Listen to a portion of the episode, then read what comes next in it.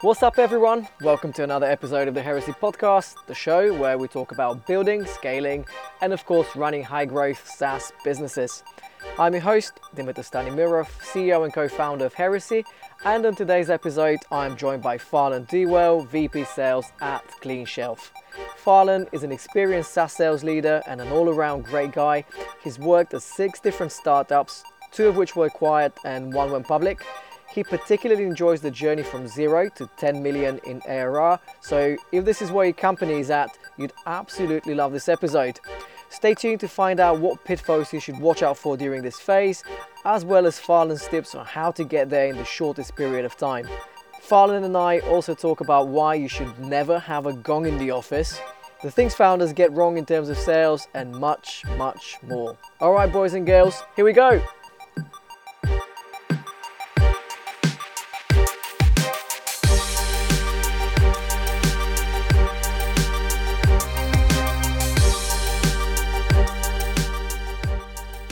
Give me a sec. Let me just grab my coffee.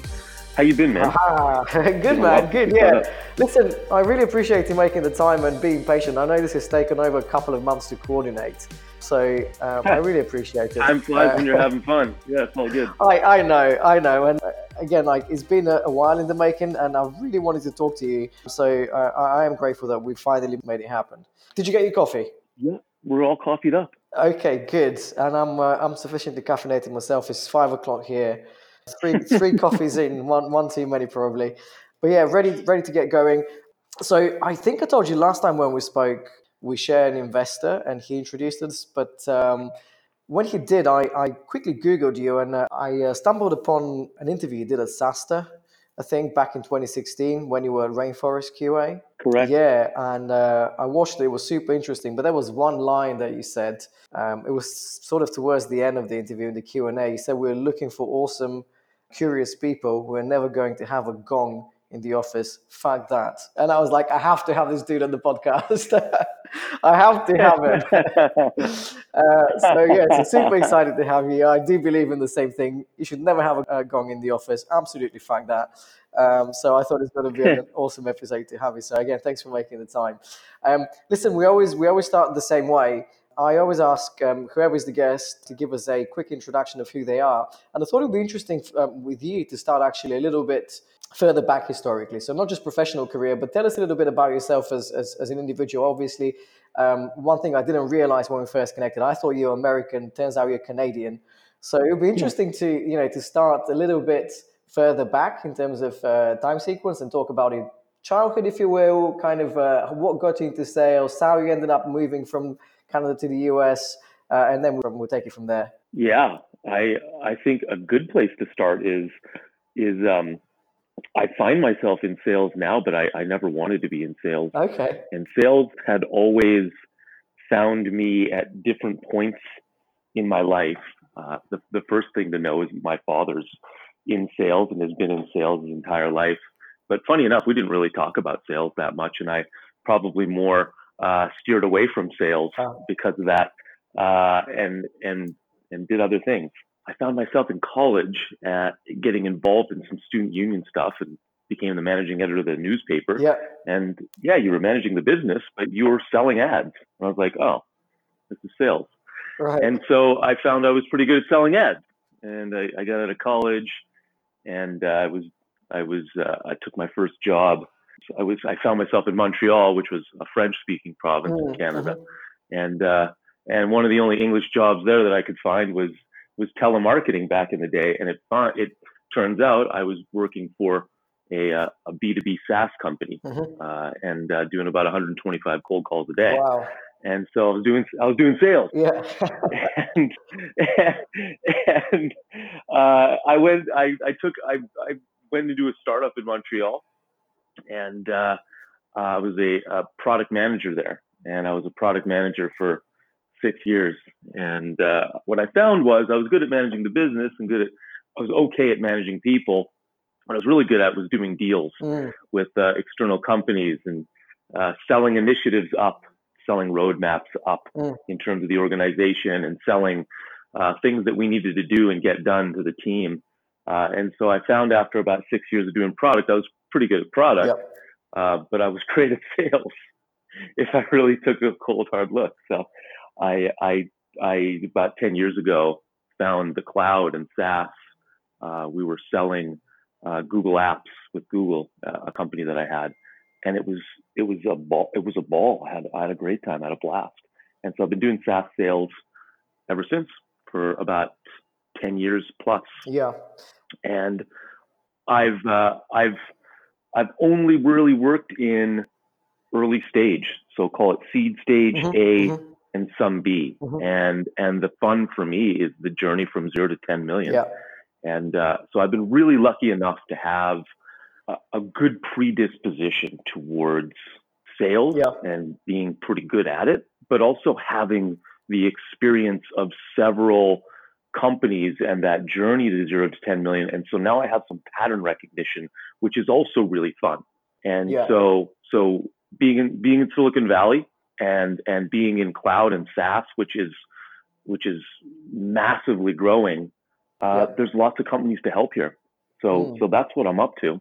That's awesome. the story. Awesome. So you said you found that you had a predisposition for helping companies who are on the zero to 10 million ARR journey. What is it that you think makes it such a good fit for you? Is it is it the fact that you, you you've been in the product management role in the past? You understand uh, the rocky road that a product needs to to go through in order to find this product market fit, and how challenging it is to sell a product while you were on that journey. What what is it that kind of gives you this natural inclination to to be good at that zero to 10 million ARR? Well, there's a few things. Uh, I think if I'm being really honest and really kind of breaking it down to the base, is I like making money. I like to, yeah. you know, I and and I like making an impact. I like to yep. see. Yep. I I like to see that I can make. I there's a, there's instant gratification there too. There's so many yeah. things. So so yeah. so the formulaic answer for me is, oh well, I love helping start up. You know, I love helping founders on the early stage of their journey, realizing yeah, their but we're keeping oh, it real. So real, right? And and and there is there is joy in that too. But of course. it is really fun to go into a business that's got 20 customers Yep. And they've got kind of a product market fit, but they don't really know. They've got kind of some pricing, but they haven't really tested the upper limits of it, not even close. Yeah. They've got kind of a pitch, but they're not really sure what they're doing. They've got kind of a sales process, but not really, and it's not working, and they've never done it before. And I can go yeah. in and I can look at it, and some I'll go in and I'll say, well, this is not something that I can help with and yeah. reading between the lines, the business is probably kind of fucked, or I really can't. There's somebody else that's better that can help. Yeah, them, yeah, yeah. Uh, in that situation, but if I can go in and I can say, hey, if we do this on the go-to-market side, we do this on the on the value prop side. We try this with pricing. We bring this rep in. I think we could get from you know say a hundred thousand dollars in ARR where they were today to like a million in nine months or a year. And yeah. when founders have literally been grinding for three or yeah. four years, yeah. hiring and firing and hiring and failing, trying to sell and just you know getting jerked around by customers. It's really gratifying. It and, uh, and and so that's that's that's what that's there's one for you. Yeah, you know it's it's interesting you say this. Like um, the example you gave. So uh, I, I had Jason Lemkin on the podcast uh, a few months ago, and he was saying he said salespeople are not magicians. They can act as an accelerator and they can fuel the growth. But the, the thing you described to a founder who, as you said, had been grinding for three, four years and could really struggle, if you can come in and take them from, you know, 10 10,000 to 10 million, uh, or maybe a million in, in a year, that almost seems like magic, right? It is. I, I think it is. I think to get to a million dollars as a B2B SaaS business, and I'm talking B2B, I come at this from B2B SaaS. Of course, yeah, yeah, yeah. Is, is, is massive. And if those, if you're retaining those dollars, i.e., your churn is, is, is you have good retention. Yep. You just took you just took your uh, market cap, I'll call it, from uh, to 10 million bucks because you're getting yeah. 10x on those dollars in SaaS, and that's yeah. that's huge. That and then once you get to that million, you can put together so many other pieces of how to get to 3 million, ultimately how to get to 10 million. You have so many more data points and so much more momentum to go from. So I, that that to me is one of the fun phases, and it is a bit of magic, but it's not really magic.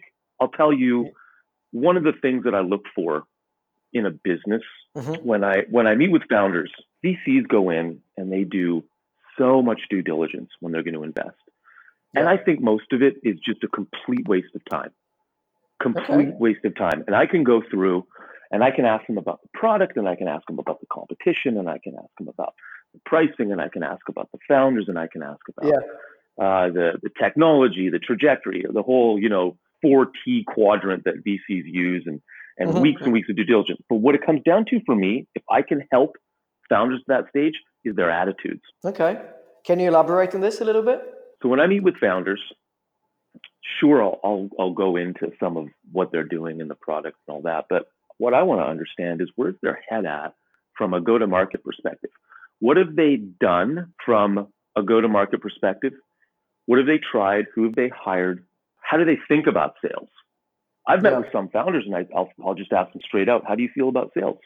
Yeah. And some, some will say, ah, oh, you know, I think, you know, we don't really need sales. That's a very extreme, that's obviously like, oh, okay, well, yeah. Um, you know, that's obviously extreme point of view, but some think that. Some just want to be the Atlassian, the next Atlassian. Yeah. And I'm like, uh, there isn't really, there's not really a next Atlassian. That's a whole other conversation. But yeah. but what's what what is their point of view on sales? And I'll, I'll cut to the chase. A really good situation is where a founder says to me, Farlan, I've hired three sales folks. We've had to let them all go. Uh, we've tried our go to market two times. It's failed. We don't really know what we're doing. Tell us what to do. That is a good situation for you. That's a good starting. That is a great starting. This is crazy. Most people would run away from this situation, right? They're like, "Holy shit, I'm, I'm out." that is a great starting point, right? Now we, now as they say, we can begin, because right, because if if you're a, a first time founder or, or even a second time founder, third time founder that wasn't involved in go to go to market, go to go to market sales, and and especially on B two B SaaS, like there is a formula, and and I don't know, need to go that deep into the formula. Jason Lemkin's amazing, and uh, mm-hmm. I've worked with Jason. Uh, he's he's got some great stuff. The formula is out there, but it's really that willingness to put your ego aside to have opinions. Founders can have opinions, but they should be really weakly, quote, weakly held. Um, yeah, yeah. When when you're actually going to bring somebody in that's done mm-hmm. it before. Now, obviously, yep. their business is unique, and there's some things that that are going to be flexible there. But where founders really screw it up is when they they try to tinker. They try to uh, uh, debate stuff and and and have their opinion uh, reign true. And I'm like, cool, you can have the conversation and let's like talk about why we're going to do something. But really, that also just slows down the process needlessly. Once they've failed enough and they're like, here's the keys, then then we can actually get some shit done right? Do you do you mean so when you say this, do you mean once they fired their first sales executive or first do if you kind of follow the the Lemkin uh, recipe or the, the the VP of sales, the first commercial leader? Is this what you mean? You should hand in the keys and sort of step out of the way, and of course have your opinions, but as you say, have strong opinions weakly held. Is that the idea? Yeah, the, that yes, and and what happens is in at the early stage, it's not even the hires that you're going to make that are going to know everything. You have to find an advisor. You have to find help that is going to instruct you properly. Because I'm not saying your first go to market hire is going to know everything. Yeah. But I'm I'm saying that you are going to need some coaching specifically from B, a B2B SaaS go to market perspective to mm-hmm. to to get to a million, to get to 10 million. And who they and and who they take that advice from is really important. Who that founder leans on for that go-to-market knowledge is super important. Now, a lot of mm-hmm. times, what they'll do is they'll lean on the VCs. Right? Yeah. And that may that may seem great in theory. They've got a whole bunch of other companies that are doing like-minded stuff, but you also have to understand where somebody's coming from. You also have to understand someone's point of view. And in the VC game, how does it work?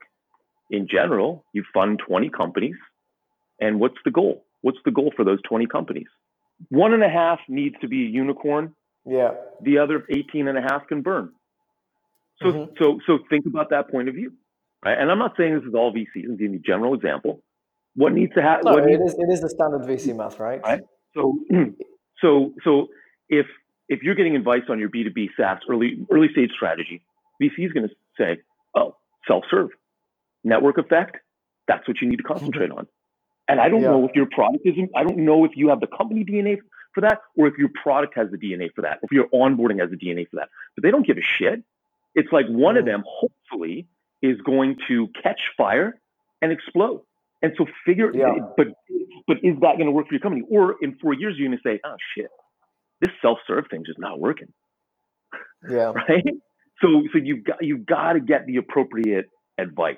That's that's kind of the theme um, here. And and what that takes is introspection too. That that's introspection on on from a founder perspective, from a founder DNA perspective, and from a company perspective. I, I get it. So let's uh, one, one thing I wanted to pick your brains on. Um, we believe it or not, we've been chatting for nearly twenty minutes already.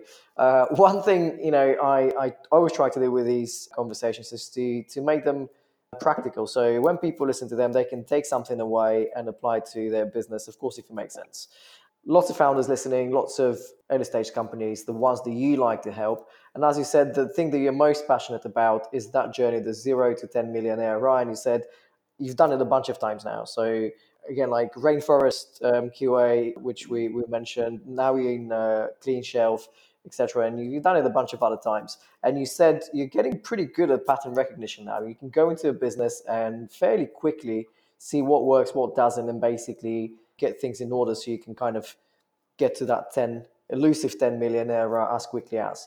Can you give us some milestones that you should aim for, some things that you should do, uh, assuming that you're the first commercial lead going into a role like this? Uh, milestones. So maybe I, not even milestones, but if you, if you, had to if you had to draw a blueprint, things that you look for, you look to implement. Obviously, the the interesting thing that you did at Rain, well, I thought it was super interesting uh, at Rainforest QA I was uh, spiking prices a bunch of times, right? Increased prices a bunch mm-hmm. of times, which for a company which was at the time grinding and finding it hard to to onboard new customers might seem to a lot of people counterintuitive, right? I think mm-hmm. to a lot of salespeople, the natural reaction when shit's going badly is to say, "Oh, I'll give you a discount," right? Right. And you actually, when you know a complete 180, you said, "No, we are increasing prices," and you did it not once, but uh, you know a bunch of times, right? Yep. So it's, it's those kind of counterintuitive gems that actually seems to have worked really, really well that I'm looking for. And I think you've got not just one. This one obviously super yeah. interesting to me, and I'd definitely love you to talk a little bit more about it. But I'm pretty sure you've got more than one, right? Let, let me fire some stuff out at you, and then we could drill down on what you think is interesting. Sure. So, let's do it. so counterintuitive, counterintuitive gems. The first one is standing up to a customer and not having it be a subordinate relationship uh, where mm-hmm. you are the subordinate, uh, where you coming at it from from equals, and and you don't let the customer indicate and dictate the way that the sales process is going to go.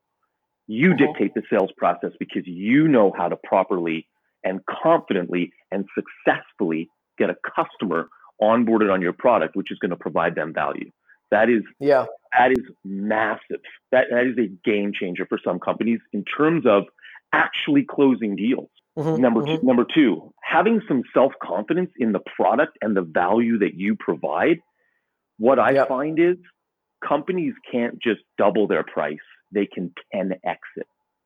And when wow. I tell them that, and when I show them the actual, you shouldn't be selling this for a thousand bucks a month. Here's how you can sell it for ten thousand dollars a month they literally almost fall off their seat, and they should. Yeah, they should. They should because they they gave birth to the baby. They've been with yeah. it for five years, and they remember, you know, when it was strung together with a piece of duct tape, and they were happy to have anybody just look at it. Never mind buy it. Yeah. but but this is but but the, the the key underlying learning there is there is such a gift that comes along with with bringing new blood into a startup. You see see things totally fresh. You don't have the baggage of yesterday. So that's kind of attached yeah. to that to the second point.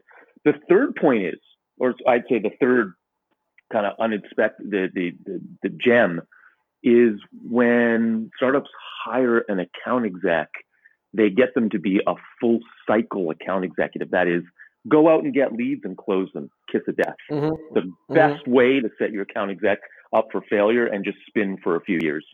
I've seen it time and time again. So, so that's the third kind of unexpected. So you, so you would, uh, you would basically advocate getting an SDR team in place from the the very start, depending on the business, or, but, but depending on the business, but yeah. Some other way, or generating yeah. leads some other way, but not demanding that your account executive generates their own leads. Correct. So, so okay. even at an early stage, if if yeah. you've got some money, you've you've got to invest properly, and saving a couple of bucks is not going to help you. Uh, mm-hmm. The mm-hmm. the one of the principles that I that I really tailor most everything that I do before ten million dollars is simplicity, focus, and mm-hmm. accountability. Those are, those yeah. are the three really, really, really important pillars. And so if if you look at the account exec position, what do you hire an account executive for? Close deals. Close deals. That is it. and if you're if you also want them to generate leads, well, that's not simple. It's going to be mm. really hard for them to focus, and you're going to have a lack yeah. of accountability. You're mm. going to have a lack of accountability. So if you could say to an SDR, go generate me 12 sales qualified opportunities a month, that that fits all three. And if you can say to account executive, go close $120,000 a month, that fits all three as well. But companies yeah. rare companies rarely do it for a variety of reasons, and it is it is the kiss of death by, yeah, by far. Yeah. It's interesting. We've had guests in the past who have argued the opposite point. I'm not going to speak on anyone's behalf. You know, as I said, uh, different approaches for different companies, so we leave it at that. I, I do agree with you. Um, one thing that we we sort of when we, we first had the conversation around uh, you being on the show, we we had this um, sort of brainstorm around what else you'd be passionate about talking, and one of the things you you mentioned was how uh, I quote here how founders fuck it up in the early days in brackets sales that is. So so one of the things that you just mentioned kind of reminded me of that. So obviously one of the, the ways in which they can fuck it up is by as you say hire an account executive who is also expected to generate leads and close them, etc. Any other ways? I suppose you might want to touch on culture here. I don't know. What did you have in mind when when you when you sent me that one line? How how founders fuck it up in the early days? Yeah, I, I liked what you just alluded to uh, in terms of culture. I think I think uh, founders sometimes just hire sales as a necessary evil, and they don't realize right. who salespeople are and what salespeople are. And in my experience, if you find the right ones, you can have wonderful human beings who are curious and hungry and ambitious and really want mm-hmm. to do well by the business. Uh, and you can yeah. have sales folks that are just mercenaries. And yeah. uh, uh, then yeah. there's a big there's a big difference between them. So so culture is huge. I I think there's there's lots of stuff around culture in Silicon Valley. Here's what culture is: two things. The culture is the founders. The company will mm-hmm. be what the founders are like uh, yeah. and the culture is winning or not winning. and yeah. and the the former yeah. is a fun is an awesome culture. Um, yeah. How how do how do founders how do founders fuck it up? Is I, I see it every day, and and it and it really kills me. Uh, one of the I'll, I'll give you a couple examples. Just one of them is a really cool logo comes in, the hot new tech company logo, whatever Facebook or uh, Amazon yeah. or Google yeah. or uh, Uber, whatever it is, and everybody's mm-hmm. like, "Wow!" You know, everyone in the startup just goes, "Wow, this is awesome. We are talking to Uber." And and what I'm alluding to, and that's not really, you know, that's enterprise. Pick another Fortune 500 company. I don't know, Procter sure. and Gamble, yeah. whoever it is. Yeah. Bank of America, nine times out of 10, 9.9 times out of 10, those logos and those deals are a complete waste of time. Uh, yeah. Founders get starstruck by these logos and they bend over backwards for them. Uh, these these sales cycles, which aren't really, you, you know, this is a if you do some discovery, you'll figure out after a call this is not something worth pursuing. Uh, they yeah. they just spin and spin and spin, and they do it for a variety of reasons. They think there's a pot of gold at the end of the rainbow. There rarely is. Uh, they they think this is going to look really good on their A series pitch deck and, and their logo yeah. salad. Be wary of big companies off the bat. What you want to do is just close some deals and get some some pattern recognition, get some repeatability.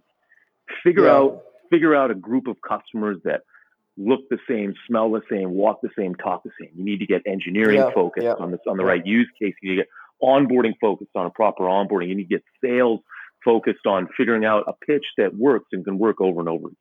So that's the first one. Yeah. I've seen companies go out of business by having a whole bunch of really cool enterprise logos on a slide, but when you look under yeah. underneath, they're not paying much, or they're all free POCs that just spin and spin and spin. Yeah, that's the first thing. second thing is second thing, which I just alluded to, free POCs or free trials in B2B SaaS, in some cases, also the kiss of death. And there's a yeah. there's a lot. How would you how in. would you approach it then? Because th- this is a really interesting one. And I think to your point, like so many people get that one wrong. So what would you say it's a good way to do trials? So should you do trials at all? Yeah, do trials, but the customer should pay money for them. Okay, so pay trials. And how long would you say? I guess it depends on the product, but what would you say is sort of a good trial length for you, a B two B SaaS business? If you can do it in a day, the trial's a day. If you can do wow. it in two weeks, the trial's two weeks. The shorter, the better the shorter the better. Okay. You want to have you want to have urgency around that yeah. trial. You want to have urgency yeah. around that initiative. So yeah. So where it gets really tough is companies will push back and they'll say we don't pay for trials yeah. or we don't we don't pay for POCs. And the the startup, depending on what at eh, what stage, will have to acquiesce. Now, if you're trying to get your first 20 or 30 customers, you're going to have to do a, a whole bunch of stuff, and that's great. Do a trial, figure it out, learn, see if they get onboarded, uh, see what you can learn. Maybe that customer will get on successful. But after that, if you've got a proper onboarding, you've proper, got a proper roadmap to success, you really need to be charging for that trial for a variety of reasons. I'll, for a variety of reasons, I'll give you one. If you sign that customer up for a free trial and they come in on Monday in their project planning meeting and they're getting all the folks together that need to implement your solution, and there's a fire that inevitably comes up, which there will, or there's three fires that come yeah. up, and that co- that company has resources allocated to POC number one, two, and three. Number number one and two are paying. Number three is not. Is you. Guess what's going to get yeah. deprioritized? Guess what's going to get deprioritized? And and yeah. that's an extreme example in terms of they've got other POCs going, which they do, and they pay for them. When when the other thing comes up where you, you know the Singapore office is having a meltdown on their infrastructure and they need to you know okay, well, what, where can we divert resources? Obviously, on this free thing that we're tinkering around with, it's not an initiative. Yeah. All right. So yeah. that's one. And number two, you totally delegitimize your product. Free Absolutely. is free. Yeah. Free is free. Yeah. And number three, if they get it for free, who says they have to pay for it after two weeks or a month? That, that it'll just keep spinning for months and months and months. Uh. So that's another kiss of death. Yeah. So you've given us quite a few, and uh, I'm sort of worried that we've already uh, been recording for half hour. Try to keep these, as I said, as short as possible, so it's easy to digest and actionable. There were a few other things that I wanted to touch upon, so perhaps we can do that very quickly. I just want to take you back to this idea of price increases because I find it quite fascinating, and perhaps we can make it very specific. So if you if you are happy to talk about uh, Rainforest QI um, uh, QA, sorry, because I mentioned it um, before. Again, we, we started talking about it. He said founders would often come in 10x lower than what they should be charging. How, how do you know that you're charging less than you should be? Is it a matter of like incrementally increasing the price tag until too much is too much? How do you do it? How did you do it? Again, like uh, I think a good example here would be Rainforest because you did it like multiple times there, right? And you did it in a fairly short period of time, if I remember properly. Yeah, yeah, we were doing free trials when I first got in there, and then our minimum price was 500 bucks a month, and then our minimum price was thousand dollars a month, and our minimum price was three thousand dollars a month, and I was amazed. I was like, oh wow, customers are still very happy to pay this. Yeah. And then it was five thousand dollars a month, and some customers hemmed and hawed, maybe there wasn't quite the right value there for them, mm-hmm. but mm-hmm. other customers were like, yeah, this makes sense. We're offsetting, we're offsetting one head and then we went to $120,000 or $10,000 a month. The customers are still buying. Now that was a little too high for some customers. Right. And um, and what we would have seen a year ahead is they would have churned. So you have to calibrate. But what you need to do is figure out not you, it's not about what the product costs. It's it's about what's what's the the benefit to the customer. If there's an ROI, and a lot of times you don't have the luxury of having a hard ROI, but that's yeah. okay. You need to do your discovery and you need to quantify like what's the problem there and what are you solving for and what's the impact going to be on their business? What's Mhm. the impact going to be on their business? And you have to be tenacious enough to have the conversation with them and figure out what's going on there. So that's the first thing. The the second thing is have the guts to just double your price and see what happens. You don't need Yeah. to get and you don't need to get everybody in the boardroom and fire up the spreadsheets and do an MBA business case analysis. That's probably why I like early stage as well. You can you can just run. So double the Yeah. price and see what happens. Customers aren't going to reach reach you know punch you. No, a fist isn't going to come out of the telephone and punch you in the face Okay. you know, just have, you know, like just have the convers have the conversation and see what happens. And so so experiment really quickly, and you'll Yeah. see what that looks like. And sometimes you kind of say, "Oh, wow, customers was, was able to pay for this," and then you can figure out why were they able to pay for it, even if you can't get all that in discovery. And so on that on that journey, you start to learn. Where you don't learn is when you get into what I call group grope and you get into the boardroom with your team and you do a pricing analysis for a month. yeah, yeah, and you never implement anything at the end of it anyway. Just just double it and, and see what happens. But you've got to have the guts to do that and you've got to have Yeah. the confidence to do that. Yeah. And what's the worst that can happen, right? If you double it and it just doesn't work, I guess, you know, you can always revert back to what it was and maybe do an incremental increase of like, I don't know, 25% of. I'll You know, I'll go on re- I'll go on I'll go on record and I will say that it has never not worked. So doubling the price is always a good idea when you join an early stage startup. Sure. Uh, as a start, as, a, as, a, as a start, yeah, yeah. I love but it. you've got yeah. you you've gotta you you've gotta also have the you have to have a a holistic go to market to be able to do that as well. Right. And Right. so, what does your onboarding look like? Who are you selling to in that organization? A great way to to 5x price is not talking to the engineer or the the QA guy. It's talking to the VP Eng. It's talking to the Mm. CTO because Mm. they get the business value of the product. Yep. They get the business value of the product. You're talking to the end user. They're just thinking about, oh, well, how can this help me in my one discrete area that I work, and how much Yeah. of a pain it can be to onboard. You Yeah. know, the, you if you talk to the right person and it'll talk to the right buyer internally, you've just three x your price. Right? Yeah. So there's there's a whole bunch around that in terms of go to market, how you position your product, the value prop, who you talk to. There's a lot of things involved, but these aren't massive work efforts. Yeah, there's a lot already here. Um, two two more questions from me, and then uh, then it's a wrap. One we already touched upon, I, but I do want to pick your brains on this idea and the, the thing you said. We'll never have a gong in the office. Why would Farlan never have a gong in the office? I'm just allergic to to broy sales culture. I'm Yeah. allergic to sales culture where sales folks are just looked at as mercenaries who generate Yeah. dollars. I think some refer to them as coin coin operated. Operated, yeah, yeah, Uh, one of the one of the luxuries that I've had in in being able to hire and lead sales teams is that I get to hire folks that are great to work with and that Mm, mm. have interesting backgrounds and are curious and are competitive and are ambitious and who want to win, uh, but Yeah. also who want to win for the right reasons yeah, and and um, and have been able to build teams that are family like and Yeah. really you're spending a lot of time together and Yeah. you're really trying to do very very difficult things you really have to like who you're working with yeah, and um, uh, I I just I just think that there's there's a new way that we're selling today in Yep. in B2B SaaS, and I think there's a new type of salesperson. I went to um, I forget it was an Andreessen Horowitz sponsored kind of sales thing. I won't mention the sales leader. Uh, this was Mhm. back in the day. It's just been five six years ago, and um, I just remembered the the the tone and the tenor of how he built sales teams was just a lot of chest thumping, raw, raw, rawing Yeah, yeah. That that yeah, I'm um yeah, that that just it, it just didn't it just didn't feel good.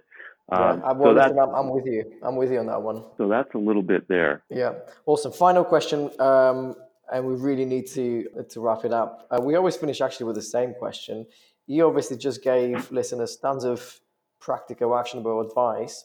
But what I wanted to know is what is the single best piece of sales advice that you were ever given? I think one one of my one of my mentors he always he always came at me with you've got to have a healthy level of uh, tension on the line when you're when you're dealing with customers, and that spoke to the uh, the having a an equal relationship, and it shouldn't be a subordinate relationship that was really, really interesting from a tactical perspective, how mm. the conversation changed and, and frankly, how the whole sales cycle changed. So what happens is when you start to just acquiesce to everything the customer wants, hey, send me mm-hmm. your deck after the call. Hey, I need to reschedule the call. Hey, I can't bring this this person or this decision maker to the call. Hey, I can't do this, or hey, we need you to do this. Guess what happens when negotiation time comes? Hey, we yeah, need a fifty percent yeah. And based on all the other stuff that you've given them, their ego, just their ego, won't let you fight back, retort that. They'll they'll say, yeah. "You've done everything else for me. You know, go yeah, to hell if you won't. Yeah, go to hell if you won't do this for me." So that was that was really interesting, and I would call that piece of advice keeping healthy tension on the line. Yeah, that's awesome, man. Excellent. Well, listen, thanks so much again for making the time. Uh, I can not wait to to get this episode out. Again, it's been in the making for quite a few months, so grateful for for making the time. And uh, I know it's just the beginning of your workday, so uh, go kick some ass. And uh, thanks for being with us. Happy selling. Good luck. Cheers, man.